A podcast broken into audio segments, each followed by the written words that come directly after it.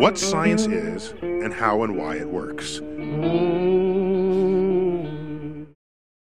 Вам наверняка приходилось выполнять всевозможные тесты, проверочные задания, сдавать экзамены, какие приняты для школьников и студентов в вашей стране. Людям, похоже, доставляет удовольствие проверять, замерять и мериться друг с другом интеллектом. К сожалению, как мы узнали из прошлого выпуска, получается у нас не очень. Считается, что интеллект определяет ряд факторов, которые связаны с генетикой, средой, образованием, а то и абсолютно случайны. Некоторые факторы зависят от нашей социальной группы, другие же с ней не связаны. Главное, мы не до конца понимаем, как и насколько каждый из них в конечном итоге на нас влияет. Как личные обстоятельства, условия вроде бедности, доступности образования, уровня стресса и даже качества еды влияют на результаты когнитивных тестов. А если несколько человек выросли в одинаковых условиях, как это проявится на индивидуальном и групповом уровне при решении тестов и вряд ли объективных? Ирония в том, что измеряя собственный интеллект, мы по большей части только и узнали, что до сих пор очень многого не знаем.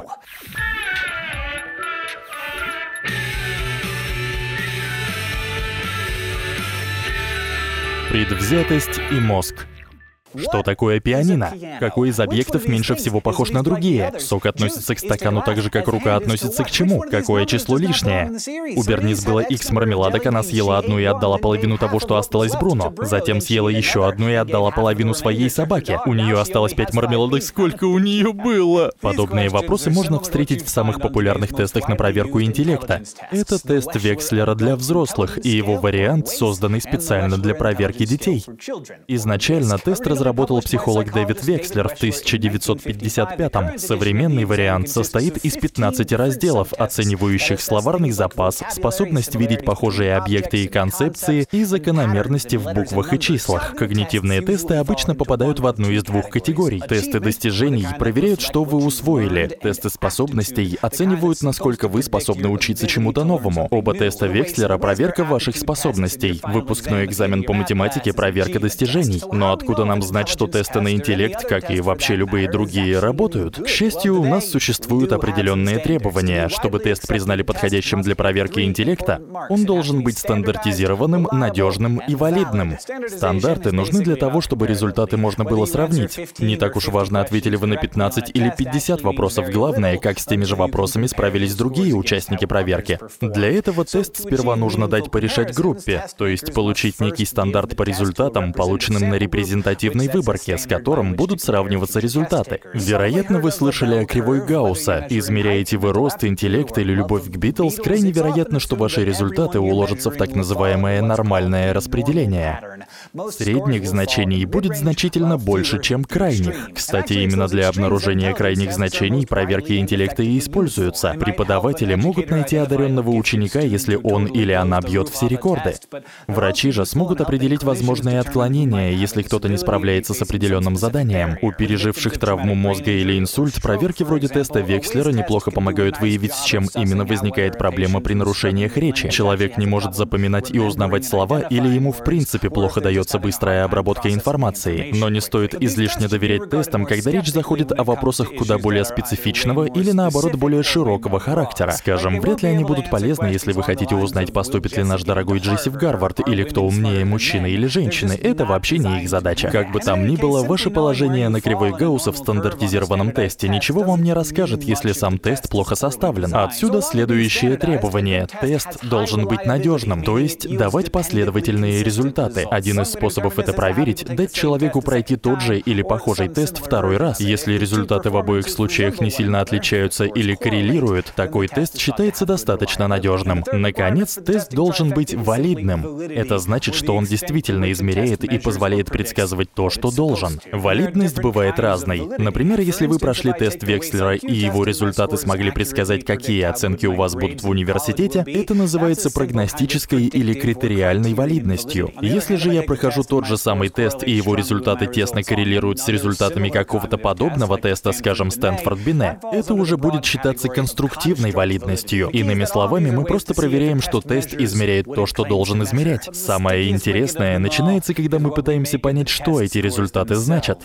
Мы очень много говорили о том, что в психологии важна как природа, так и воспитание. Но что же с интеллектом? Он зависит от генов или от среды, в которой мы выросли? Не такой уж и сложный вопрос. Роль играет и то, и другое. И это важно. За годы попыток измерить интеллект одно мы узнали наверняка. Если предполагать, что мы все умны в одинаковом смысле, можно прийти к ужасно неверным заключениям. За научными доказательствами давайте обратимся к лучшему источнику бесценных данных, исследованию близнецов и приемных детей, которые незаменимы, если речь заходит о роли генов и среды в развитии интеллекта. Эти работы показали, что у идентичных близнецов, выросших вместе, оценки интеллектуальных способностей сходятся в большей степени, чем у любой другой группы. Разнояйцевые близнецы, у которых совпадает лишь половина генома, не так похожи, даже если воспитывались вместе. Нейровизуализация также показала, что определенные зоны мозга, связанные, например, с речью, у идентичных близнецов структурно очень близки и работают схожим образом при выполнении одних и тех же задач. Мозг разнояйцевых близнецов может быть похож в одних зонах и сильно отличаться в других, но у идентичных близнецов, росших вместе, по сути, одинаковый мозг. Но по результатам сканирования есть данные, указывающие на то, что у однояйцевых близнецов, воспитанных отдельно, интеллект ближе, чем у разнояйцевых, выросших вместе. Что еще интереснее, похоже, с возрастом показатели интеллекта становятся лишь ближе. Мегаисследование 11 тысяч пар близнецов из четырех стран показало, что в подростковом возрасте их интеллект ближе, чем в детстве,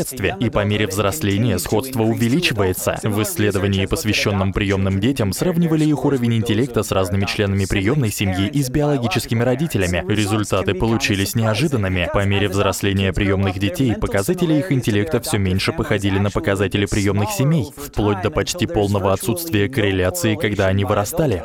При этом они становились все ближе к показателям биологических родителей, хоть и не совпадали на 100%. Другими словами, похоже, гены имеют значение. Можно воспитать хоть сотню детей в абсолютно одинаковых условиях, но возможности у них будут разные. Так что, в вопросах интеллекта все-таки природа определяет все, а воспитание не важно? К всеобщей радости, но не удивлению, нет. Важны еще и жизненный опыт, и среда. Печальный пример того, как ранний опыт может повлиять на детей, представил в своей работе американский психолог Джозеф Маквикер Хант, исследовавший сирот в иранском приюте в 70-х. Условия были и правда хуже некуда. За младенцами практически не ухаживали, а если и проявляли внимание, то строго по расписанию, а не в ответ на их попытки что-то сообщить плачем или как-то еще. По сути, дети росли без какой-либо причинно-следственной связи между их поведением и реакцией воспитателей. В результате они так и не научились общаться. Без социальной стимуляции и реакции дети оставались в состоянии пассивных личинок. Отсутствие взаимодействия убивало любые шансы на развитие врожденного интеллекта. Тогда Хант начал программу обучения воспитателей общению с младенцами. Он объяснял, как подавать им пример, чтобы они копировали звуки и действия, а позднее слова и предложения. Результаты были поразительными. Дети быстро начали обучаться и, в принципе, ожили. Столь яркий пример отлично показывает, насколько детский интеллект подвержен внешнему воздействию, особенно в неблагоприятных условиях.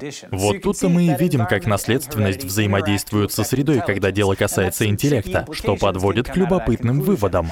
И это далеко не единственный острый вопрос в теме об измерении интеллекта.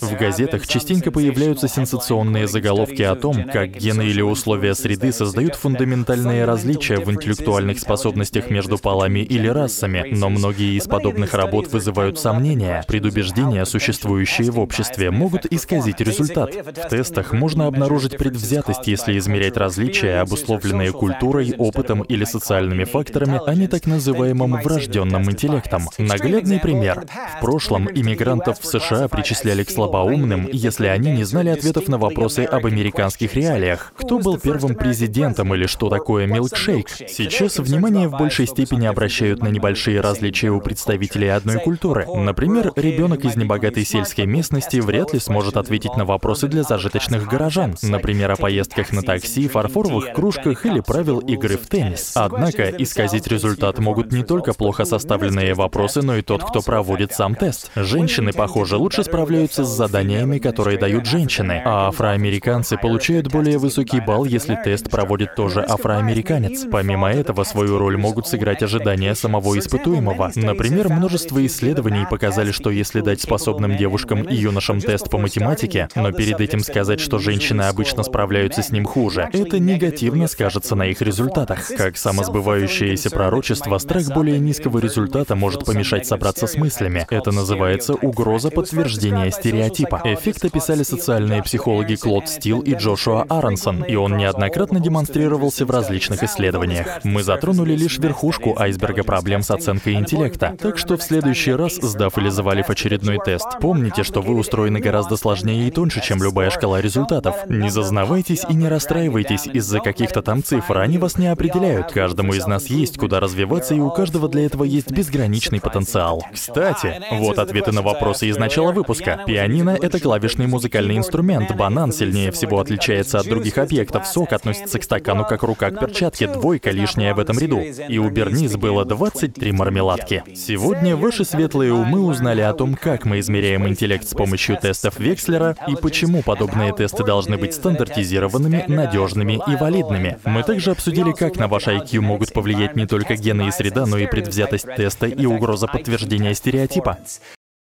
Переведено и озвучено студией Верт Дайдер.